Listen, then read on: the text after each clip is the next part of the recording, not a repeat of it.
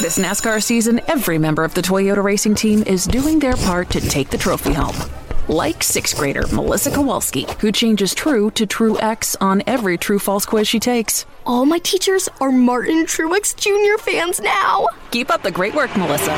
To accomplish greater things this year, everyone plays a part. Be part of the action at toyota.com slash racing. Toyota, let's go places. NASCAR is a registered trademark of National Association for Stock Car Auto Racing, Inc.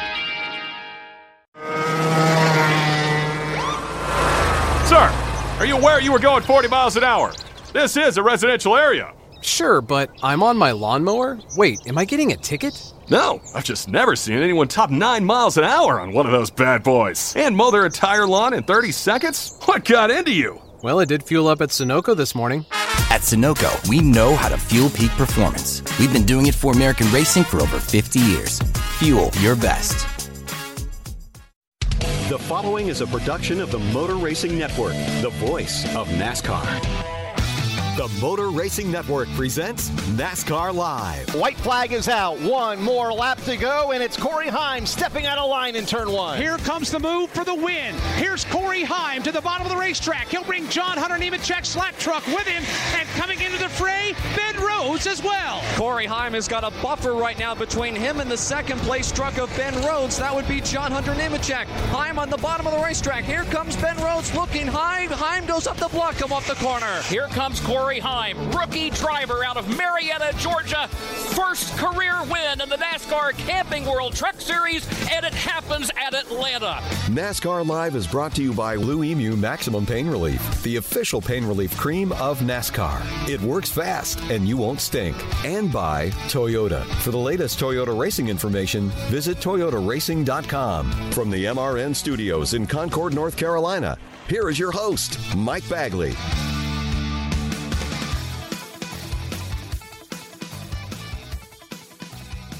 Hello, everybody. Welcome to another edition of NASCAR Live here on the Motor Racing Network. Mike Bagley and the entire MRN crew here as we join you in the wake of a trip to the brand new Atlanta Motor Speedway. And it was a great weekend for Hendrick Motorsports and William Byron got his first win of the season on that new Atlanta. Corey Heim did the same in the NASCAR Camping World Truck Series. Both gentlemen will join us here on the show and talk about those wins over the weekend. Alan Gustafson, who is a Hendrick Motorsports counterpart with William Byron, of course, Alan, the crew chief for Chase Elliott, he'll join the show as well.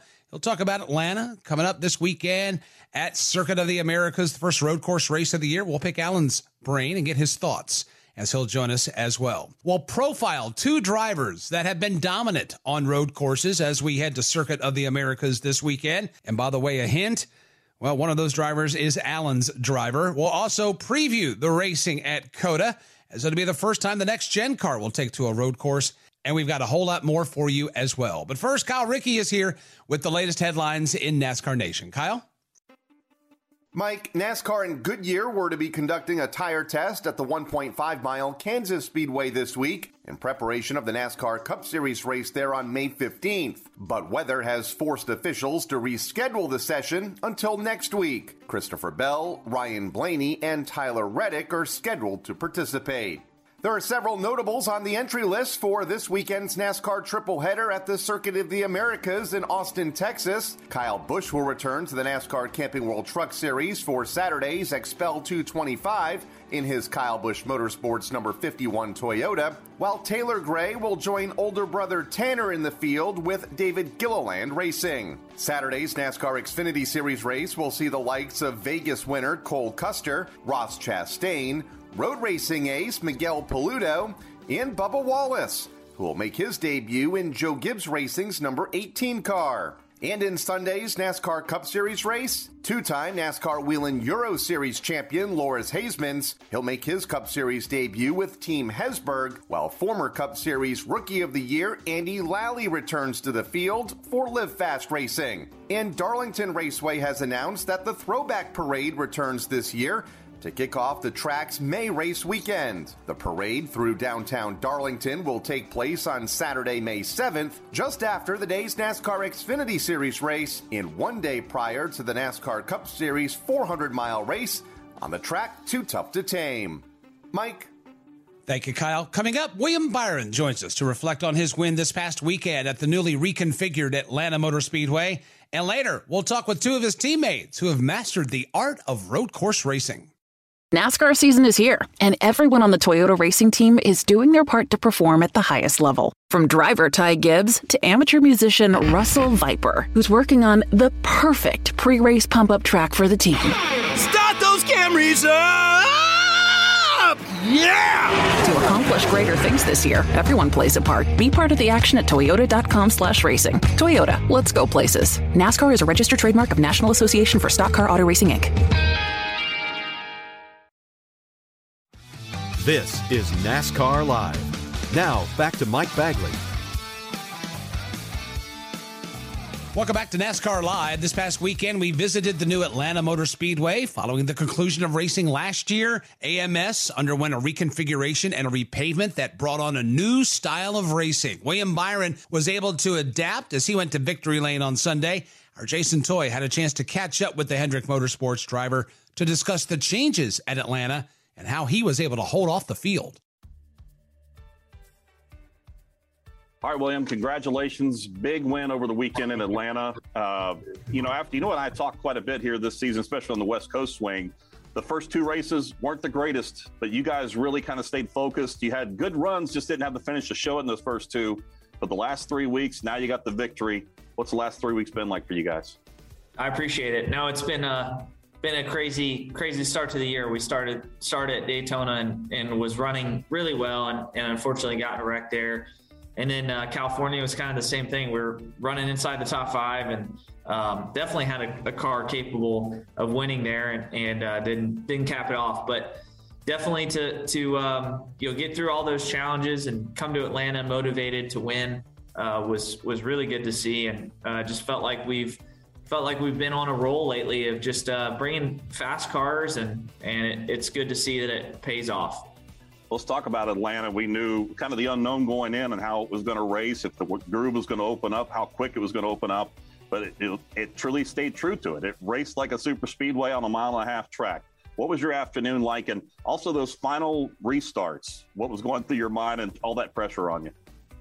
Certainly, um, you know, I think it did. It did race like a, a mile and a half in super speedway together. I felt like it was kind of the old, kind of like the old 550 package where uh, where you had to keep the throttle open and and uh, you know try to stay wide open if you could get get your car to be able to to do that and we did a good job from practice to the race just just adjusting on the car to get it to where we could do that and and then towards the end of the race it, it definitely turned into a super speedway with the the cooler temperatures towards the end of the of the night and then everyone getting their car a little bit better so definitely came down to strategy of how to pick lanes and and when to do the right the right decisions. And um, glad that our guys made the right decisions and that you know my spotter and I could work well together uh, to to stay out front.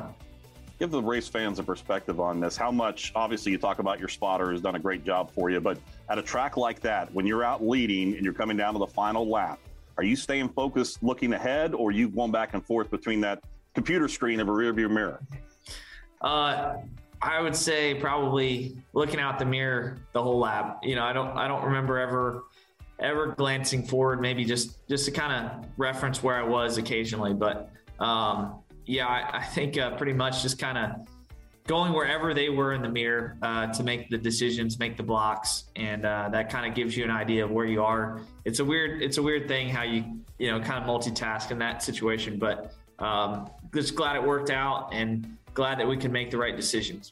Well, you made the right decisions. You got the victory. Now, in this season of unknowns with this new car and how things are going to respond and react, we go to another new challenge. You go to a road course at COTA this week. You got the dirt tracks still to come later on. You got the short tracks in Martinsville and Bristol, you know, Bristol later on in the year down the road. How much confidence now? You guys have that win. When you guys go into these races, how much more can you kind of see what this car really has for you?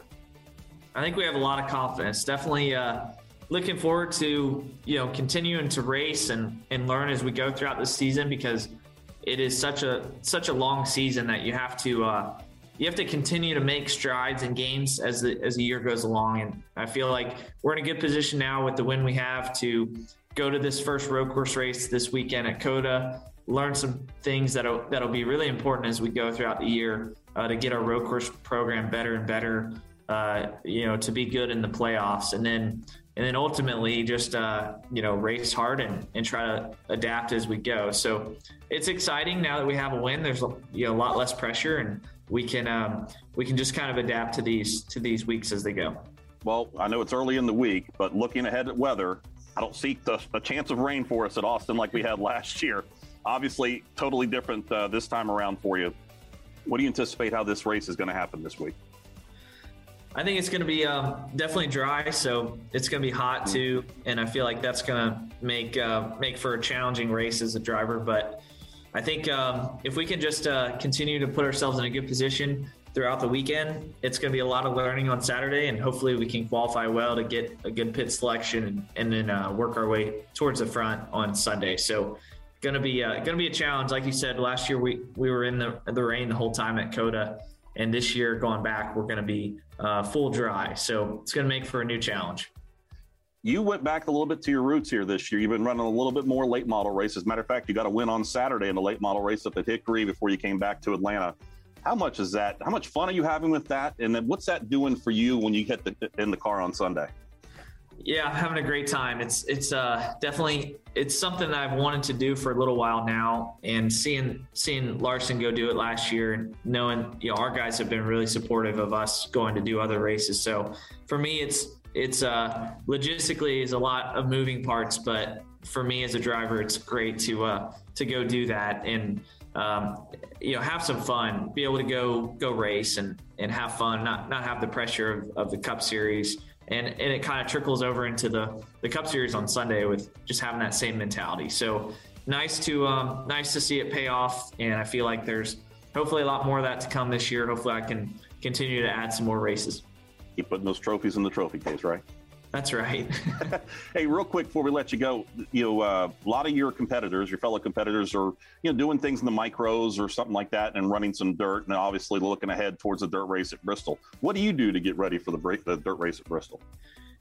Yeah, I don't really have a plan yet, but uh, hopefully, I mean, I'm looking at doing some other other things. I've been talking to Kyle a lot about about dirt races and uh, maybe do some some dirt late model races sometime soon. So just have to kind of see how it develops. I don't know if I'll have anything before Bristol Dirt, but luckily Bristol Dirt, you know, went well for us last year. We had a pretty good run, finished sixth, and if we can just kind of learn from what we did last year, obviously a new car, but it'll be fun to, to do that. And uh, you know, I think I think as we go, we'll hopefully add some dirt races here in the summer. Obviously, got a great sponsor, Liberty University, on the side of the on the side of your Chevrolet. How's classes going right now for you? Yeah, good, good. Just kind of, uh, I haven't had a class in the last month or so, but but uh, starting back here soon, and um, I'm pretty close to to finishing. So I just got to you know get through the last push, but uh, definitely good to continue. I'm on the path towards a strategic communications degree, and um, you know, good to good to continue doing that, and and it kind of keeps me well rounded. William, congratulations on the victory. All the best to, to the family and your mom. It's great seeing her back at the racetrack again, too. So, congratulations. We'll see you at COTA. Thank you. Appreciate it, man. Coming up, we'll highlight two drivers who have dominated road course racing of late, and later, Alan Gustafson stops by. NASCAR Live is brought to you by Blue Emu Maximum Pain Relief, the official pain relief cream of the Motor Racing Network. Blue Emu is family owned and manufactured here in America. It works fast and you won't stink. Now, back to Mike Bagley. Welcome back to NASCAR Live. Chase Elliott has been dubbed the recent king of road course racing, having won at several road course races over the last few seasons. But He's not alone. His Hendrick Motorsports teammate Kyle Larson staked his claim to the throne by winning at road courses last season. Our Kurt Becker is here to help us analyze the road course dominance of Chase Elliott and Kyle Larson. The NASCAR Cup Series heads back to the Lone Star State, Texas, to the Circuit of the Americas for the second year in a row. And this weekend's racing in Austin will offer a first look at the next gen car on a road course. When it comes to road course racing, the past few seasons, the top two drivers have both come from Hendrick Motorsports, as defending NASCAR Cup Series champion Kyle Larson and 2020 champion Chase Elliott have set themselves apart from the field. In the first six full seasons of his Cup Series career, Chase Elliott has positioned himself as one one of the top road course racers of the current generation, which makes it all the more fitting that Elliott's first career win occurred on a road course. It came at Watkins Glen in 2018. Chase Elliott trying to close the deal at the Glen. Chase Elliott, the race leader, but only by about a car length and a half. Here comes Martin Truex Jr. off of turn number five. Looks to drivers right now. He, Truex is off the pace on the straightaway into turn six. It is Chase Elliott all by himself at the front of the field in turn seven for the final time. All this time we've been wondering when would it happen. It's going to happen today at Watkins Glen in his 99th start. Chase Elliott is going to victory lane. Since that victory, Elliott has gone on to win at Watkins Glen for a second time and at four different road courses over the past four seasons, including at the Charlotte Roval, the Daytona Road Course. On a historic day in NASCAR here at Daytona on the road course, it would be a win you would never forget. Who's going to get back to the line first? Final time through 13 and 14. Hamlin is there. All over the back end of Chase Elliott. It's going to be a drag race. Chase Elliott by a half a car length. Denny Hamlin right there will not be enough across the line. And Chase Elliott has scored the win in the Go Bowling 235 on the Daytona Road Course. The inaugural Cup Series race at a rain soaked Circuit of the Americas last season, and most recently in Elkhart Lake, Wisconsin at Road America. All alone, nobody around him. Chase Elliott looking to go back into the history books, the new king of road course racing in NASCAR up the hill for the final time. A win at the historic Road America added to the resume of Chase Elliott up the hill. Checkered flag is out. Everybody is on their feet, and Chase Elliott has won here this afternoon in Wisconsin. His seventh road course win. So, what makes Chase Elliott so good on road courses? When asked, he struggles to pinpoint a singular reason. Yeah, I honestly don't know, man. I, I wish I did. Um, I, if I did, I'd, I'd tell you maybe, uh, but I but I honestly don't. I, I, really have no idea. I really feel like it's just good cars, and um, you know, our, our, our, team our team as a whole. I mean, our, has been good at road courses the whole time too. I mean, you know, Kyle won where at Sonoma, yeah. So I mean, yes, I, I feel like you know, driver drivers are only as good as what they have to drive, and um, fortunately, I feel like I've got got the best stuff, and, and just gotta gotta make it make it work. While Chase Elliott is often viewed as the current king of road courses, his teammate Kyle Larson could be on his way to usurping that title following a stellar 2021 season. Larson staked his claim to the throne last year by winning three of his series high 10 races on road courses. Larson won in his home state of California at Sonoma, where he bested runner up Elliott in the playoffs at the Charlotte Roval and at Watkins Glen, where he once again led Elliott across the finish line. For the final time, coming off of turn number five, it's Kyle Larson working his way down the short chute, headed towards turn number six. Two lap cars up in front of him. He doesn't have to worry about them right now as he works his way back into the corner. Kyle Larson with a big round of applause from the fans in the stands. Kyle Larson works his way through six, eyeballing seven. Here he is, the final right hand turn, turn number seven. Kyle Larson exits cleanly to the inside of a lap car, checkered flag in the air, and Kyle Larson wins the Go Bowling at the Glen. While it took Larson until 2021 to record his first win on a road course, he showed plenty of optimism about his chances ahead of last season when he spoke to MRN. I've always felt like I'm a pretty good road course driver, or at least qualifier when I was at Ganassi, but um, I never seemed to race well. But I feel like Hendrick stuff is extremely good on the the tracks that I kind of struggled at in past. So I think if we can kind of you know mold you know, my my driving style um, where I've hopefully continue to be good on mile and a half, but then also elevate my game. Um, you know, on short tracks and road courses, I think we could be really big contenders throughout the year. So I'm excited about everything, but uh, yeah, I think the the road courses, you know, with the success Chase has had, and on the short tracks, uh, I'm excited for those too. Hearing that, it should be no surprise that Larson went on to have such great success at road courses during the 2021 campaign. How will he and Elliott fare this season at road course layouts now that the next gen car is here? We will learn the answer starting this weekend in Austin, Texas. Thank you, Kurt. Coming up, one of those road course crew chiefs joins us, and later we'll preview racing at Circuit of the Americas. Today's broadcast is brought to you by Blue Emu Maximum Pain Relief, the official pain relief cream of the Motor Racing Network. This is NASCAR Live. Now, back to Mike Bagley. Welcome back to NASCAR Live. While Chase Elliott has been great at road courses on his own, he's been aided by the guidance and experience of his crew chief, Alan Gustafson. Alan joined MRN's Steve Post and NASCAR Cup Series championship winning crew chief Todd Gordon on an upcoming episode of Crew Call. Great to catch up with you, Alan. Todd and I, before the break, were talking about this car and road racing and how this car seems like it has some characteristics that might be positive in road racing. You guys have been the top road racing team in NASCAR. Just your overall assessment on taking this car to COTA this weekend. Yeah, well, we're excited to do it. I mean, the car on paper should perform really well, right? It's it's symmetric in the underwing and all the things that typically would produce a good car on the road course. Really big brakes, so um, yeah, the sequential shifter. I think all those things should make independent rear suspension, and list goes on and on. I think all those things should make the car uh, drive well and have some good speed. Um, yeah, I'm looking forward to understanding it, and I'm sure we'll have a steep learning curve at the road courses like we have at the intermediate track. So we'll just start that process and see where we can get to.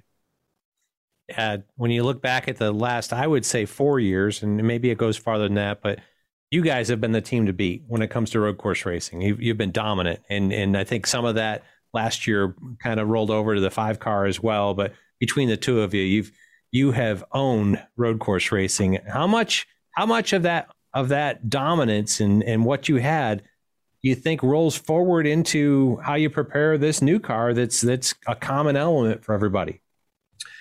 Yeah, I mean it's that's really the question we've all got right now. So I mean, certainly we know we have great race car drivers, and that's going to be something very consistent. But I, I do feel like we had gotten to a point uh, over you know a long time in I mean a decade worth of working on road course cars that had got us to a really good place where we could put cars that you know had a technical advantage on the track, and and certainly with the new car. Um, it's it's we're, we're kind of starting that process over and, and the field's certainly you know parts and pieces wise is much more level. So uh, yeah we're going to do everything we can to, to get back to that advantage and and uh, hopefully we can get there really quickly. But uh, i certainly think we've got we're going to have a lot to learn with this car and um, you know it's fun to do that and i enjoy that process but certainly uh, gives you a little bit of apprehension on performance.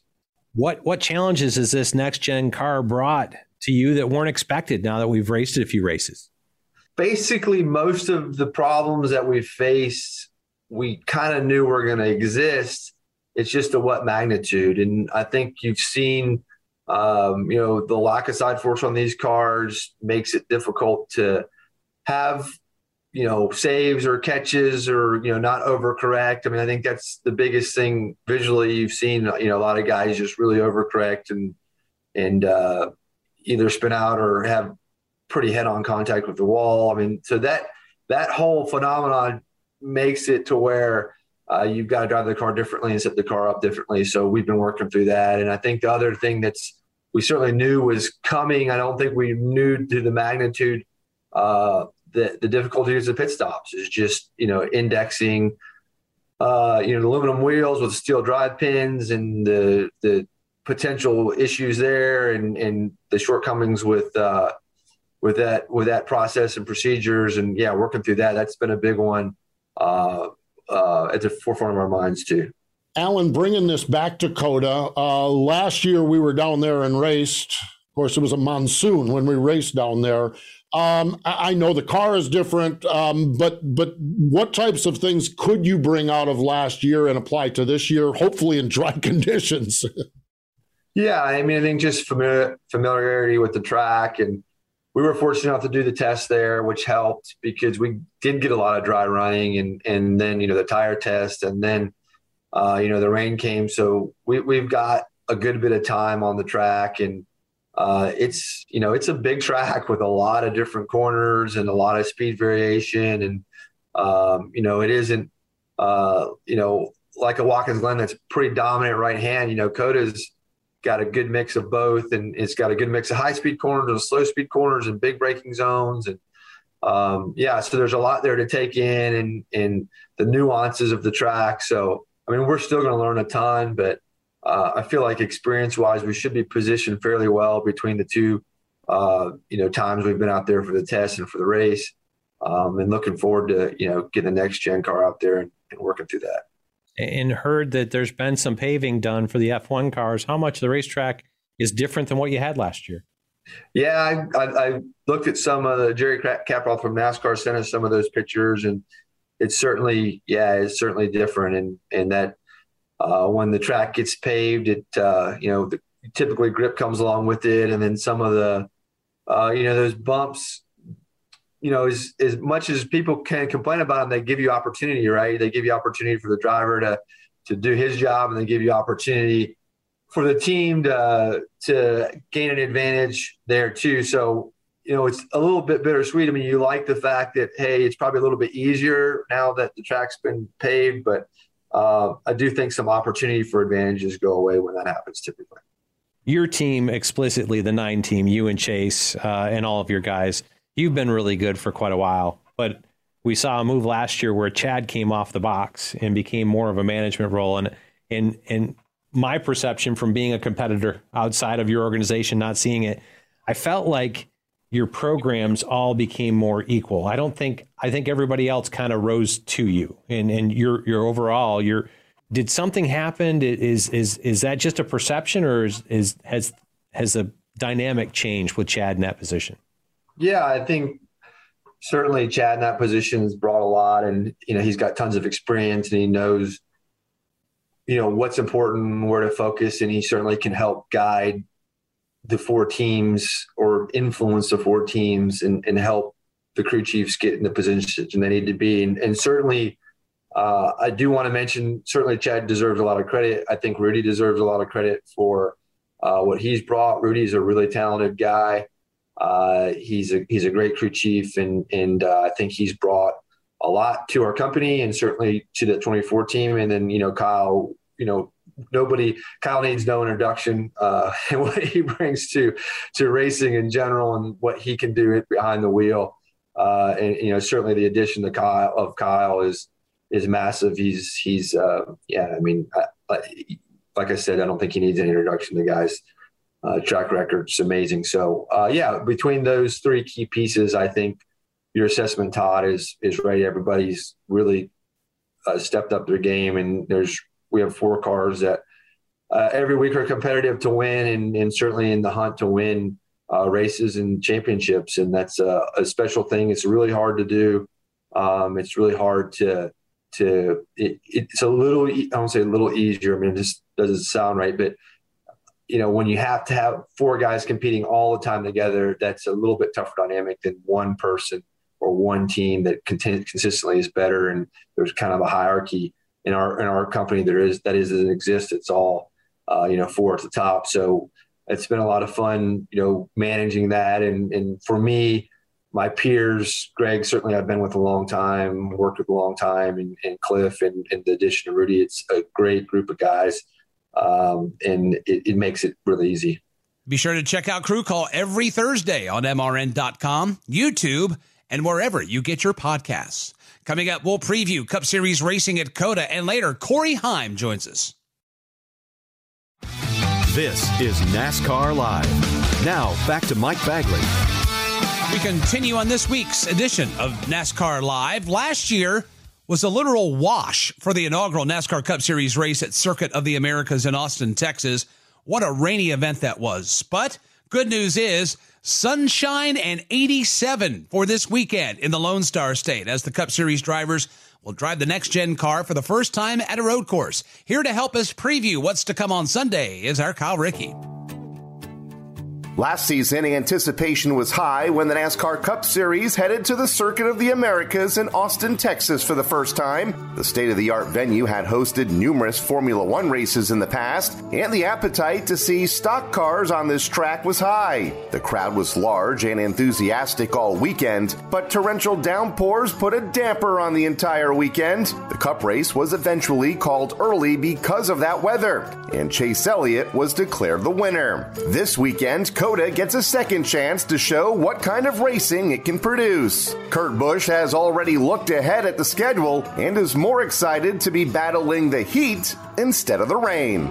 Yeah, I already checked the weather. It's supposed to be 86 and sunny. Uh, we're good on the rain, and now we have the heat to battle. That'll be um, a, a topic also tire drop off. If we're going to be out there running in the in the sunny conditions with our sticker tires or the the non tires, how much is the tire going to drop off because of the length of track?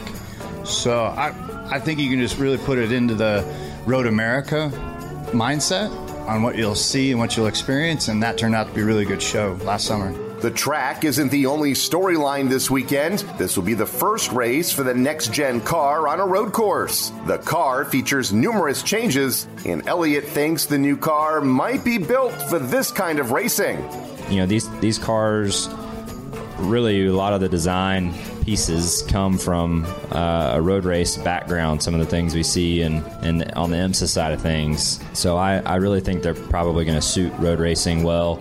I think they'll be fine, and I don't know that the race will really look a ton different, honestly. But I think the cars will drive fine. But certainly getting used to those small things that are going to be a little different, and the shifting and and the brakes, you know, and just how they how they act at some of those different uh, style of corners because you know COTA has a lot of different angles and weird you know off camera situations. So curious to see how it drives, but I think it'll be fine.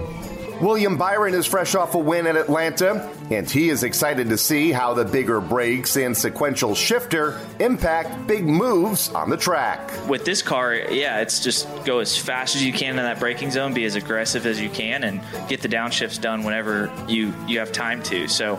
Um, I think it's you know it's going to make for a lot more aggressive passing, you know, because I think guys are going to dive bomb and and if you're close to a guy, you're going to obviously try to outbreak him. So, um, you know, you're going to see like whenever I see like an F1 guy or or somebody like that, an open wheel guy come to a NASCAR car, the current car, like they struggle with that, you know, downshifting and having to wait to downshift. So um, I think it'll kind of eliminate all that.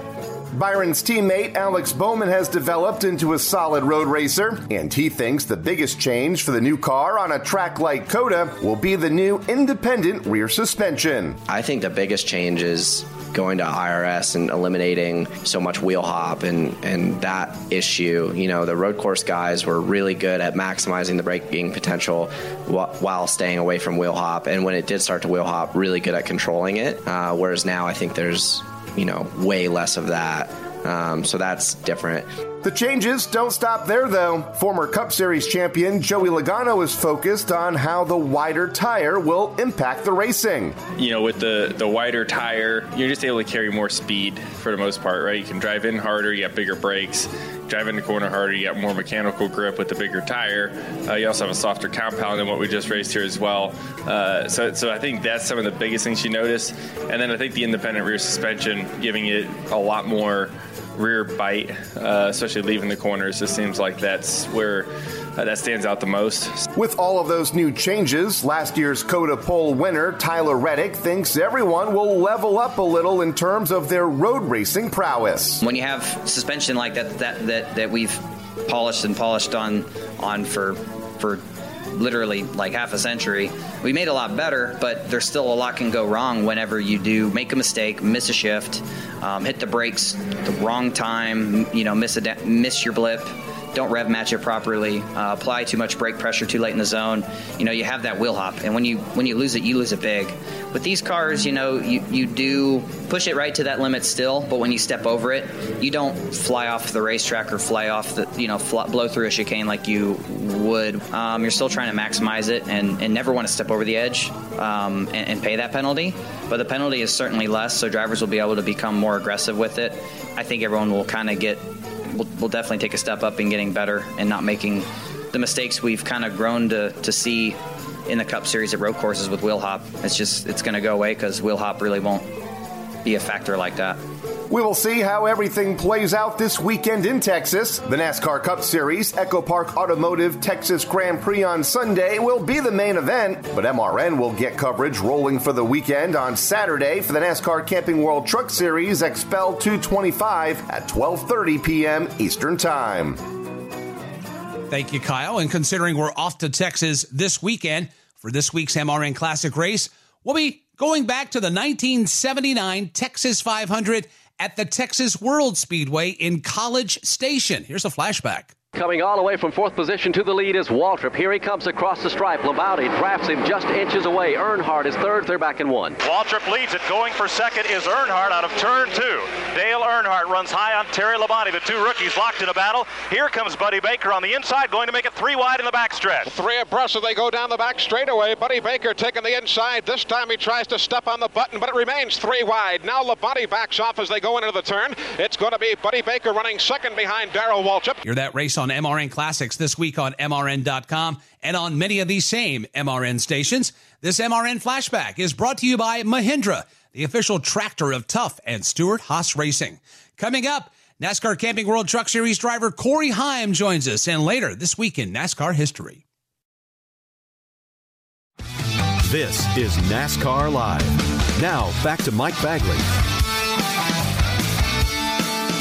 Welcome back to NASCAR Live. Corey Heim is racing in the NASCAR Camping World Truck Series in a part time capacity this season. This after racing 22 times for Kyle Busch Motorsports last year. The 19 year old is back with a 15 race schedule and he's already making noise, winning Saturday afternoon at the Atlanta Motor Speedway for the first time in the Truck Series. MRN's Kim Coon sat down with Corey to look back on his career milestone.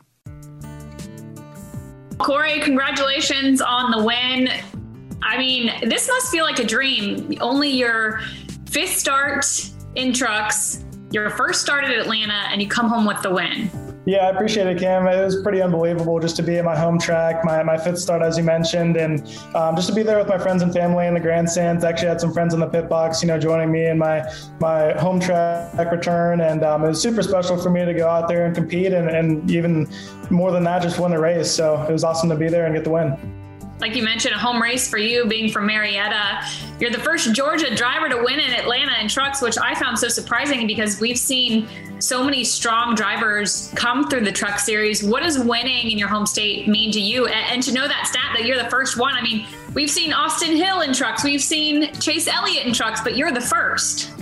Yeah, I've actually never heard that stat before, so that's pretty special. But yeah, just to be home, you know, like I mentioned, I grew up racing there on the, on the little Legends of out front. I've always dreamed of racing a Truck Series race there, or Xfinity or Cup, any kind of NASCAR race, and, and to go there and win is, is super super special to me. And you know, as you mentioned, being the first one, that's pretty surreal to to know that you know, as you mentioned, you know, Austin Hill and Chase Elliott have raced there before, but to be the first one, super special. And I can't thank KBM and Toyota Racing enough for everything they do.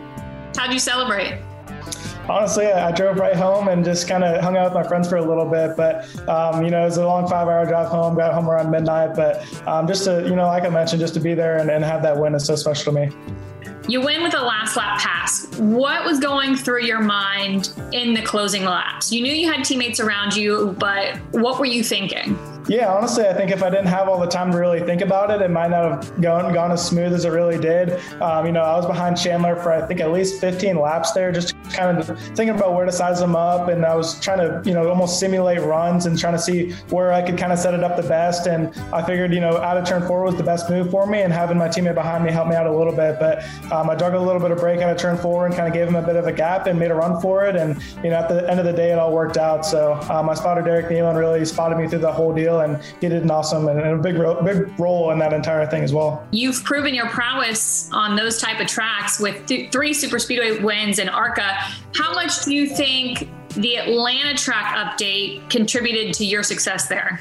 Yeah, I think a lot, really. Going into the race, no one was really sure how it was going to race, whether it was going to race like an intermediate or a super speedway, but um, it turned out to be kind of a little bit of a, a, combination or a hybrid, if you will, of a super speedway and a mile and a half track. So, um, you know, what's crazy about that is I actually used like a super speedway method to, to pass somebody to pass for the win. So, uh, going into that race, I really had no idea that that was what it was going to take to win the race, but um, so be it, it ended up happening. So, it's pretty, pretty interesting to be a part of that kind of first style race in NASCAR. We saw you in a handful of uh, KBM races last year. This was race two of what's going to be a 15 race deal with KBM in 2022. Now that you've got a win under your belt with them, do you have to reset or rethink your goals and expectations for the rest of the season with KBM? Yeah, I think for us, it's just to keep the pedal down and keep trying to win races. You know, in all of our races last year, we started out at Darlington, had a lot of speed. I really think we should have ran top three there. Then we go to Watkins Glen and struggled a little bit, but we still had a lot of speed in Martinsville as well later in the year. So those three races, I knew we had speed. So our goals were set on just winning races this year. Um, you know, of course, I can't compete for the Drivers' Championship, but I can compete for the Owners' Championship. So in the long term run, you know, our Owners' Championship is definitely the goal for us. But I think in the short term and for the regular season, since we're already locked in for the playoffs, now, or the owners' playoffs, I should say. Um, you know, our goal is just to win races and try to further our points lead uh, in the owners' playoffs. You're only 19. What do you see the trajectory of your racing career being? Yeah, it's really hard to say. You know, ever since I've been really 15 and started, um, you know, taking this career path more as a, a, career outlook rather than almost just a hobby when I was a kid. Um, so it's almost been four years where I've really been trying to put a career together with it, even though I'm still relatively young as a race car driver. So, um, you know, w- with those four years, I think it's been kind of sights set more on a job and really preparing week by week and trying to you know go out and win races rather than just having fun with it. So um, I've never really known what my next year holds for me, but I've really just tried to go out and make the most of my opportunities. So um, of course, one day I want to be a successful Cup driver. I love racing in NASCAR, and that's always been my dream. But um, I'm going to take it year by year and just try to do the best I can. Who are the drivers that you look at like, man, I would love my career to to match that? Yeah, I've always been really inspired by, you know, Denny Hamlin and Kyle Busch. I'm a lot of Joe Gibbs racing drivers. I've always really looked up to that team and, and those drivers. So, um, you know, as a, as a young kid, I've always been a huge Denny Hamlin fan. And I was, I remember being in my downstairs basement watching him get his first Daytona 500 win and being like super excited. So, you know, my goal is to one day win the Daytona 500. So that's definitely a career goal for me. And of course, Kyle Busch has won several championships and that's something also to look up to. So um, I don't know if I could put my, my um, goals on one driver. I kind of want to, you know, be Corey Heim more than anything. And, you know, yeah. take my own career path. But if anything, I think you know Kyle Busch and Denny Hamlin have had some some really high high highs and, and low lows in their career, but they've had an awesome career all in all. Well, we know uh, Kyle's going to be in the truck for COTA. When do we see you back in the truck next? Um, my next race is looking like Darlington. I think Kyle's racing COTA. He's racing Martinsville, and then they they're bringing someone else in for the dirt races, I believe. So, um, you know, my next race is going to be Darlington. It looks like, but I'm going to try to make all the races regardless of whether I'm racing or not, just because I feel like going to Las Vegas and kind of being a part of the team while while Kyle is racing was very beneficial for me. So, um, I'm going to go to COTA this weekend, try to take some notes, and hopefully I get to race that race next year. Thank you, Kim. Coming up, Susie Armstrong has this week in NASCAR history. This is NASCAR Live. Now, back to Mike Bagley. We're about to throw the checkered flag on this week's NASCAR Live, but before we do, she's back. Here's Susie Armstrong with This Week in NASCAR History.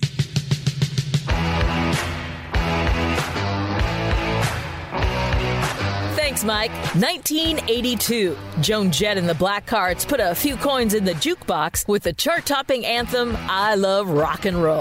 Hockey legend Wayne Gretzky proved he was truly the great one, becoming the first NHL player to score 200 points in a season. And Darrell Waltrip's prodigious skills were on display in Georgia as the wily veteran drove the Mountain Dew Buick to victory lane in the Coca Cola 500 at Atlanta Motor Speedway.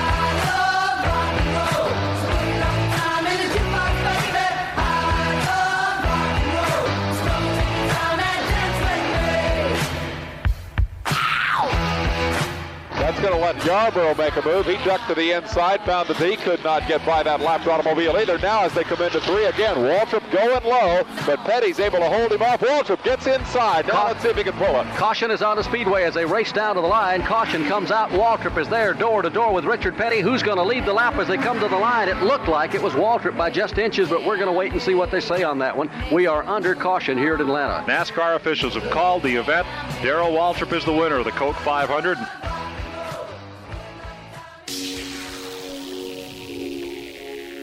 1999, Cher reimagined her sound and employed a little auto tune for the lead single from her 22nd album, Believe. Whichever pill you took, you couldn't avoid the dystopian world of Keanu Reeves and Laurence Fishburne in the first installment of the hit trilogy, The Matrix. And Jeff Burton wasn't distracted by the machine surrounding him at the track Too Tough to Tame, scoring the win in the TranSouth Financial 400 at Darlington Raceway.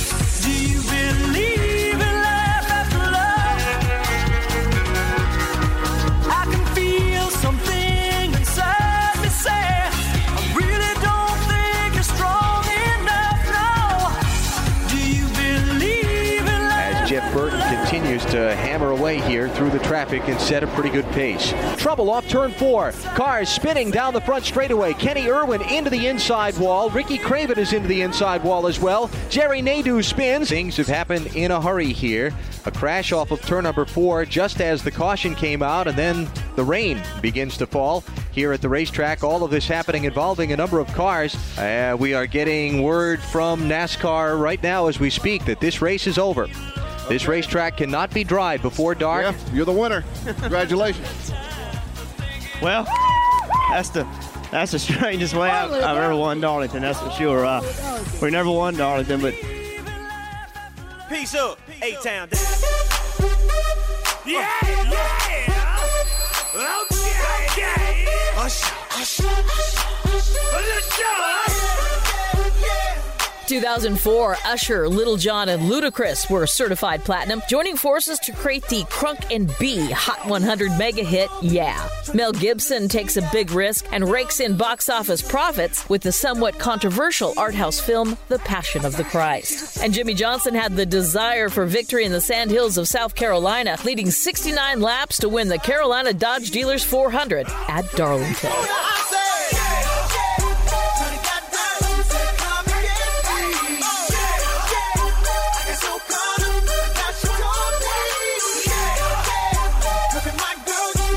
Johnson has been sliding down here in turn three. Labonte goes up high. Now he pulls a fake, looking low. Labonte follows off turn four. Labonte within a car length, looking for a chance to make a move. Will he be able to do it? Coming down to the line? No, he will not. And Jimmie Johnson scores his first win at the Darlington Raceway, holding off a hard charging Bobby Labonte.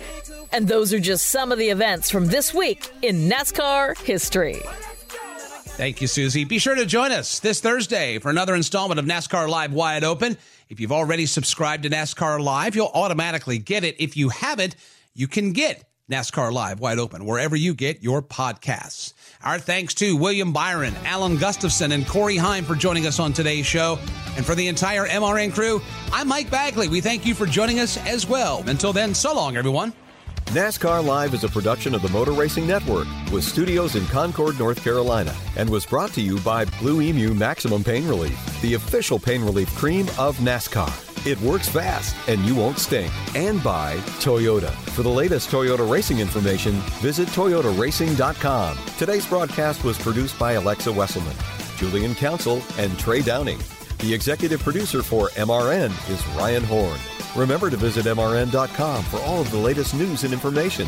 NASCAR Live is produced under an exclusive license with NASCAR. Any use of the accounts and descriptions contained in this broadcast must be with the express written permission of NASCAR and the Motor Racing Network. Buying a house can feel like you're going 200 miles per hour in bumper to bumper traffic with a dirty windshield and the sun in your eyes.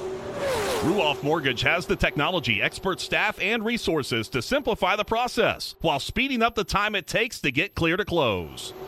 So while getting a loan can seem intimidating, Ruoff Mortgage will have you opening the door to your new home fast and stress free. Visit ruoff.com to learn more. That's ruoff.com.